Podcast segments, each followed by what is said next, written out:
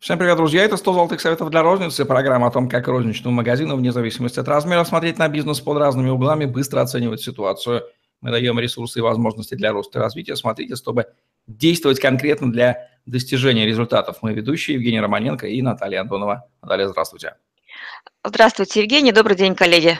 В предыдущем выпуске мы говорили про оборачиваемость и коэффициент оборачиваемости. Естественно, есть некие норм, нормированные показатели для разных отраслей, для разных позиций. Посвящаем сегодня выпуск им. Как понять, что какой коэффициент оборачиваемости является нормативным, оптимальным для нашей конкретной отрасли, позиций, магазина,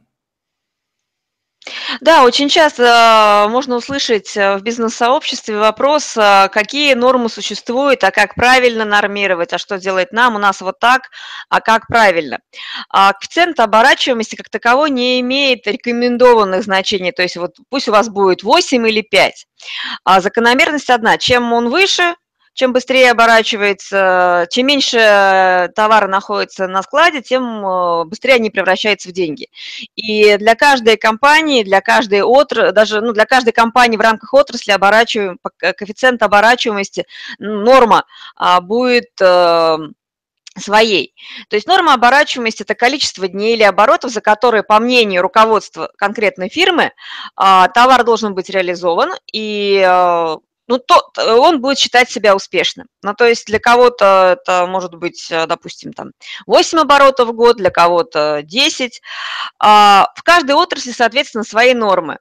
А, а некоторые компании имеют даже в рамках различных групп товаров различные нормы. Ну, например, вот э, в одной из компаний моих клиентов, ну, допустим, вот строительная химия имела 24 а, оборота в год, лаки и краски 12 оборотов в год, сантехника порядка 12 оборотов в год, а, панели облицовочные 10, а, рулонные напольные покрытия линолеум так называемый 8, керамическая плитка 8-9 оборотов в год.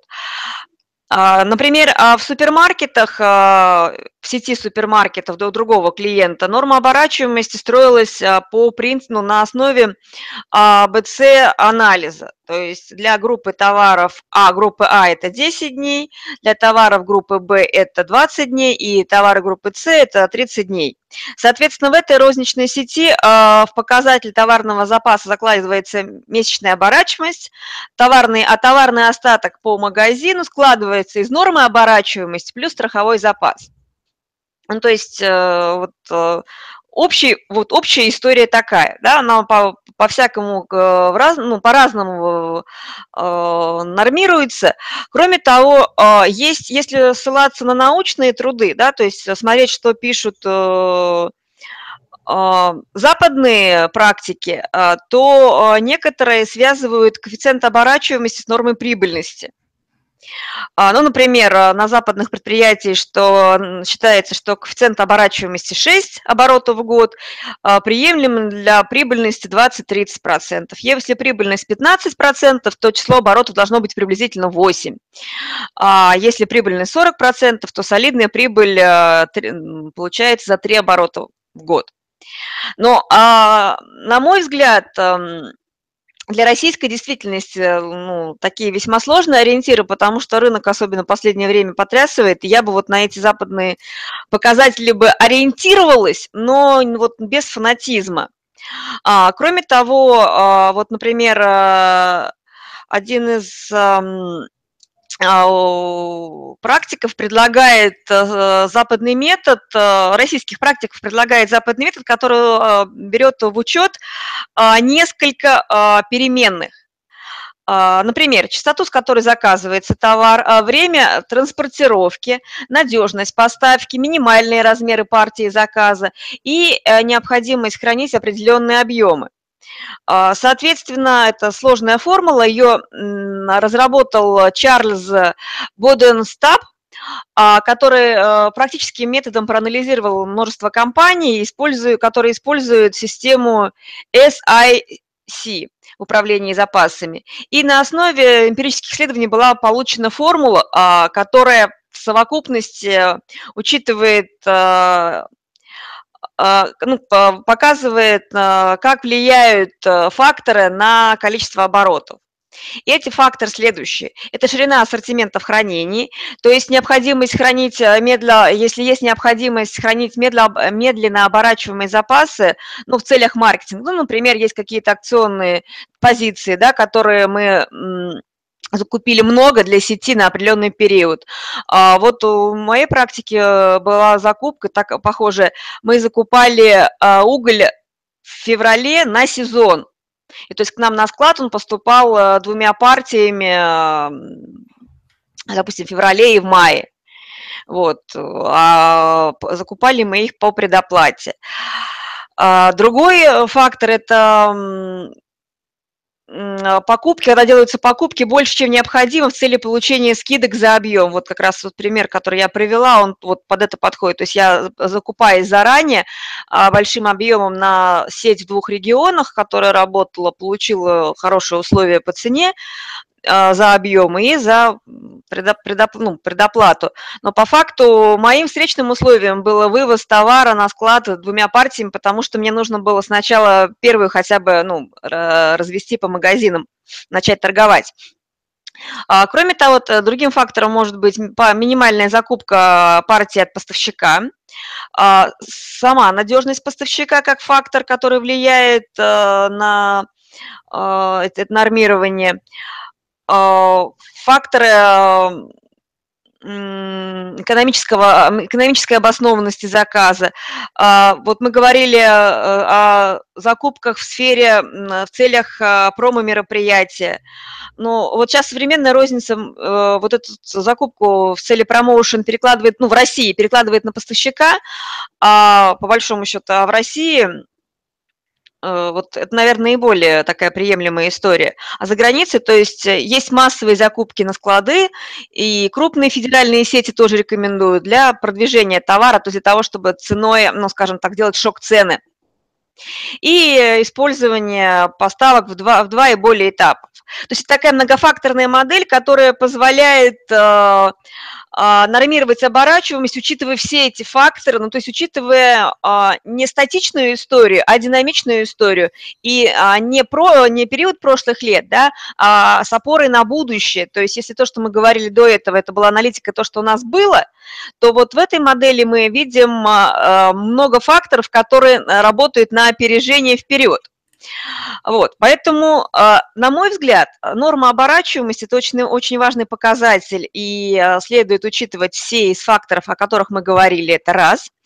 И а, самое важное – правильно реагировать и своевременно принимать меры, как только обнаружены негативные тенденции. Ну, например, рост оборачиваемости опережает рост продаж. Или одновременно с ростом продаж снижается оборачиваемость запасов. То есть вот это все маркеры, которые позволяют нам предпринимать какие-то конкретные действия. И, а, возможно, какие-то а, конкретные товары закупаются в рамках товарной категории или товарной группы закупаются с избытком. А, возможно, нужно искать новых поставщиков, способных обеспечить более быстрые поставки и более полное выполнение заказов по объему. А, возможно, товары для акций и для промоушенов, которые будут э, привлекать э, покупателей в наш магазин, нужно закупать у другого поставщика, либо договариваться о других партиях и условиях закупки. То есть вот математический учет факторов а, продаж прошлых лет, ну, прошлых периодов с опорой на прогностическую историю, на прогнозов продаж, с, с учетом условий взаимодействия с поставщиками, это то, что позволит нам а, извлекать прибыль от своей торговой деятельности. На мой взгляд, это очень важно, совокупно все эти факторы учитывать. Толя, а есть какие-то наблюдения по поводу географической зависимости норм оборачиваемости в разных регионах страны по одной и той же товарной позиции? Может быть, это товар быстрее улетает где-то медленнее? А, не могу сказать, у меня такой информации нет, но я могу сказать, что следующую историю, что а, есть а, географическое плечо, по, по-моему, размер его 400-500 километров. То есть а, компания-дистрибьютор может а, эффективно работать на этом, вот, ну, то есть доставлять товар вот именно в этом, интервале, ну, в этом интервале географическом. Да?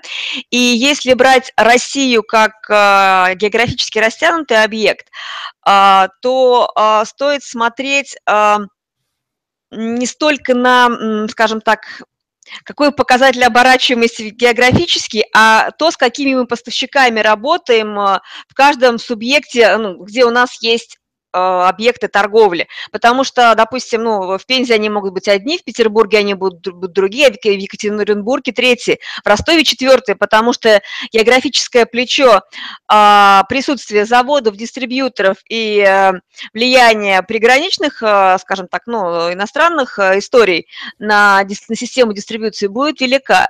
И тут, наверное, не норма оборачиваемости, да, а то, каким образом устроен рынок вот географически. Вот это следует учитывать. И Э, тогда норма оборачиваемости будет следствием. И сравнивать, э, искать лучшие э, способы работы со своими товарными запасами с учетом географии. Вот так я скажу. Ну что, значение нормы оборачиваемости и ее принцип определения мы поняли сегодня несколько больше рассказа Натальи Антоновой в программе «100 золотых советов для розницы». Что нужно добавить? Я хотела сказать, что если кому-то интересны формулы для расчетов, да, какие-то детали и подробности, как посчитать, пишите в комментариях. Я а, отправлю в комментариях подкаста, в комментариях в соцсетях отправлю вам статьи, ссылки на литературу, где можно почитать, посмотреть, на что опираться для того, чтобы реализовать рекомендации на практике. Пишите, обращайтесь. Отличное дополнение для тех, кто хочет овладеть своей оборачиваемостью и понять свои нормы. Наталья Антонова в программе 100 золотых советов для розницы. Лайк, комментарий, подписывайтесь на наш YouTube-канал, чтобы не пропустить новые интересные видео с вашими любимыми экспертами. Управляйте вашей оборачиваемостью. Теперь у вас есть для этого несколько больше знаний и данных сжато выданных Натальей. Всем пока. Пока-пока.